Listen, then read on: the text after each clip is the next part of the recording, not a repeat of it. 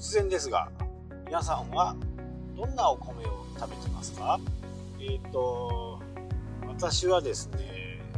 かなりいろんなところのお米をいただいています。通販で買ったりね。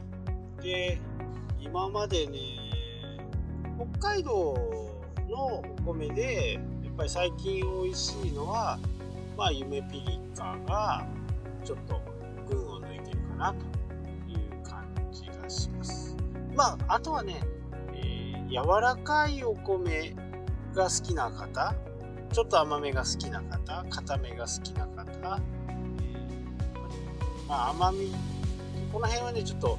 えー、味覚の問題なんで非常に難しいんですけどあと炊き方とかね、えー、にもよって違うんですけど昔はやっぱりね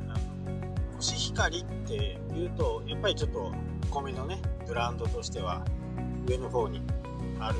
っていう意識がありましたけど今はねいろいろありすぎて美味しいのがねいろいろありすぎてコシヒカリでもねやっぱりダメなやつはダメだったりするんですねでコシヒカリといえども作ってる場所でですね実は全然こうお米にねランクがあるんですよね。特 A、A、A ダッシュ、えー、あって、そのね、ランキングが、ついこの間かな、先月の末ぐらいにランキングが出て、やっぱり魚沼産コシヒカリって、なんかこう、響きも美味しそうに感じるじゃないですか。で、それが、去年はね、A に落ちてたんですねまあ、特 A が一番いいんですけど、A に落ちて、今年ね、ランクイン、返り咲きましたね。で、えー、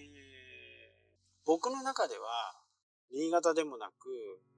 北海道でもなく、やっぱりね、山形の米が美味しいと思ってます、最近ね。で、えー、つや姫が美味しいなと思ってるんですけど、これもね、米の管理の仕方とかによってね、基本的にいろいろ変わっちゃうんですよね。もう本当になるべく低温保存。冷蔵庫だとね、ちょっと微妙なんですよね。低温で、高くもなく、冷たくもなくっていうね、低温保存ができるような環境が一番いいんですけど、まあなかなかないですから、えー、ペットボトル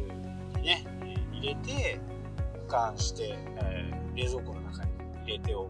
っていうのがね一番保管方法としてはいいのかなとは思いますけど管方法が悪いとどれだけ美味しいお米でもですね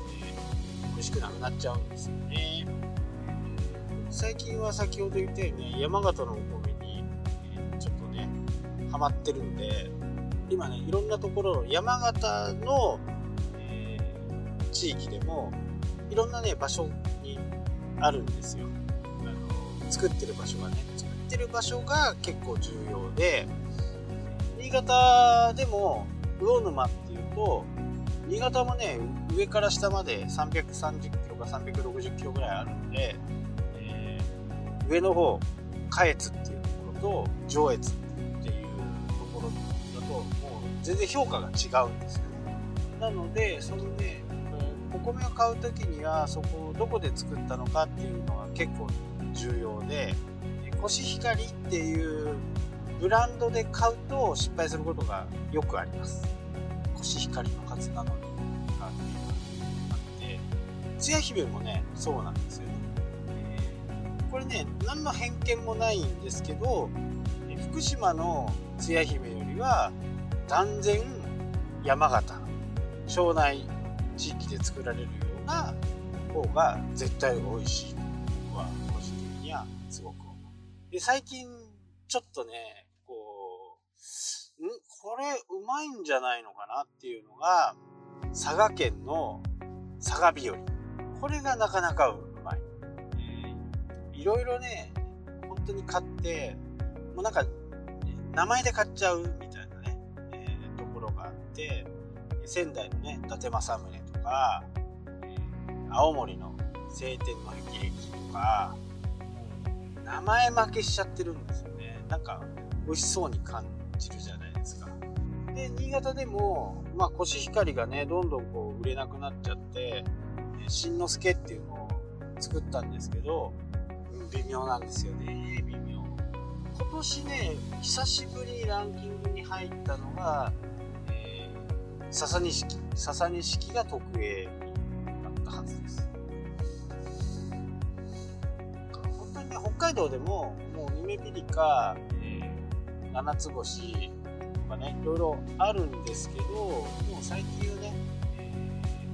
ー、まあ夢ピリカが北海道の中ではちょっと群を抜いてるかなっていう。あとはね料理によってこうお米も変えるっていう。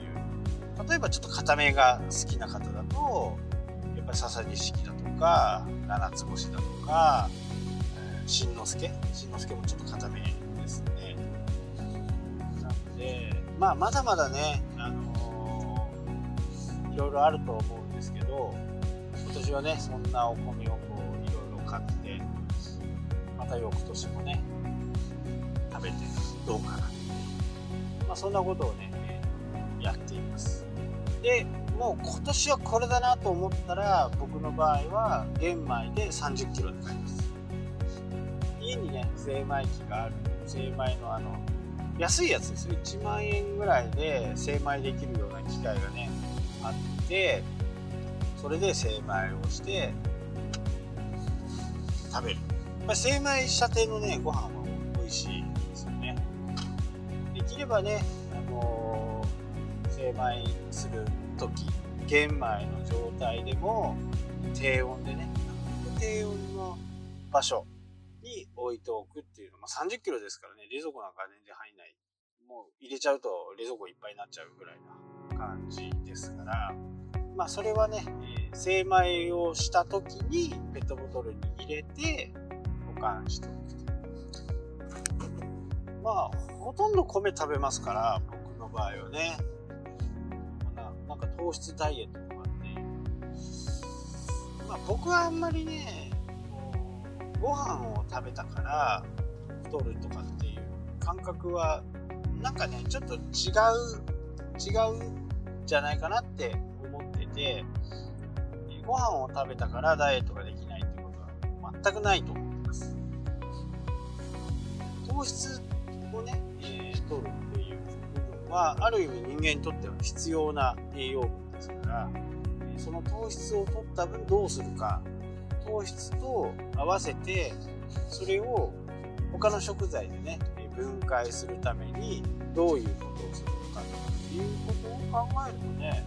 やっぱり日本人だったら美味しいお米と、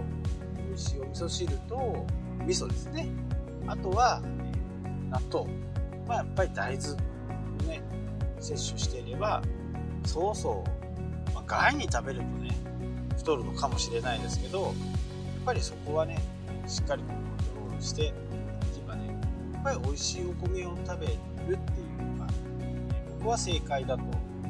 思ってて、まあ、僕なりにもね、そのお米についていろいろこう調べたりしてるんですよね。まあ、だからこうやってお米いろんな地方のねお米を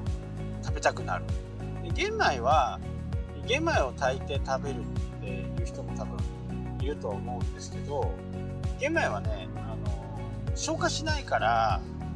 栄養には全くならないんですよね、まあ、でも満腹感はある。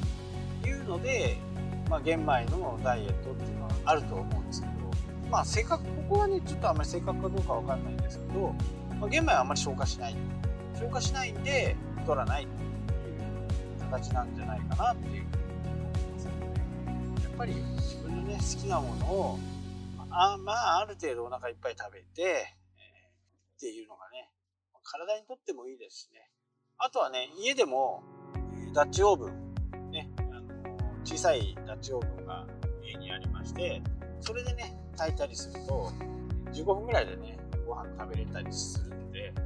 まあ、蒸らしを入れるとね、20分、22、3分になるので、えー、断然、あのー、ジャーでね、えー、作るよりは美味しくできるし、時間も短縮できるしただ後々はめんどくさいですね、えー、ダッチオーブンでやるんでどうしても、焦げついたりね。それはしちゃいます。ただあのおこげが好きな人もね中にはいますんで、まあ、僕は嫌いですけどせっかく美味しいお米をどうして焦がすという感じなんでね。そんなところはありますけどまあお米はね、えー、いろいろこういろんな地方で食べてほしいなと思います。で、えー、できればね今インターネットがこれだけ発達してるんで僕なんか農家さん直接で売ってるところとかでよく買うんですけどまあいろんな地域でそこを買うっていうことはさっきの一番初めの方に言った新潟でも、まあ、下越上越上越と下越があって360キロぐらい離れている、まあ、となると味も違うんですよ。なのでコシヒカリって言っても上越と下越では今回はね魚沼産の去年去年のお米っていうのは魚沼産のコシヒカリは A でしたからいつもより出来が悪かったわけですよ。ちょっとした天候とかでね、え、左右される。まあ非常にこう大変な稲作農家さんはね大変なお仕事をされて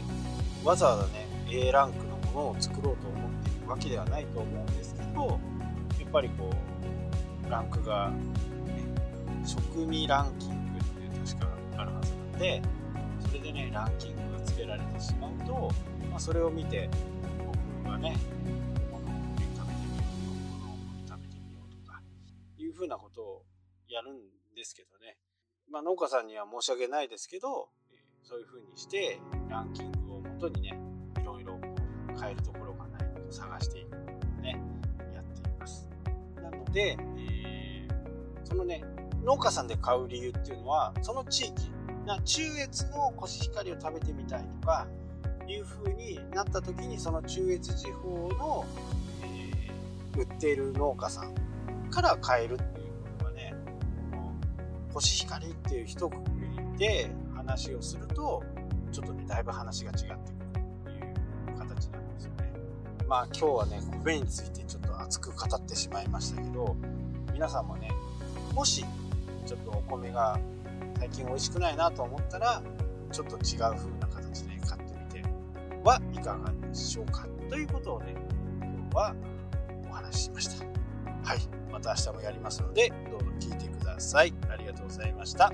それではしたっけ？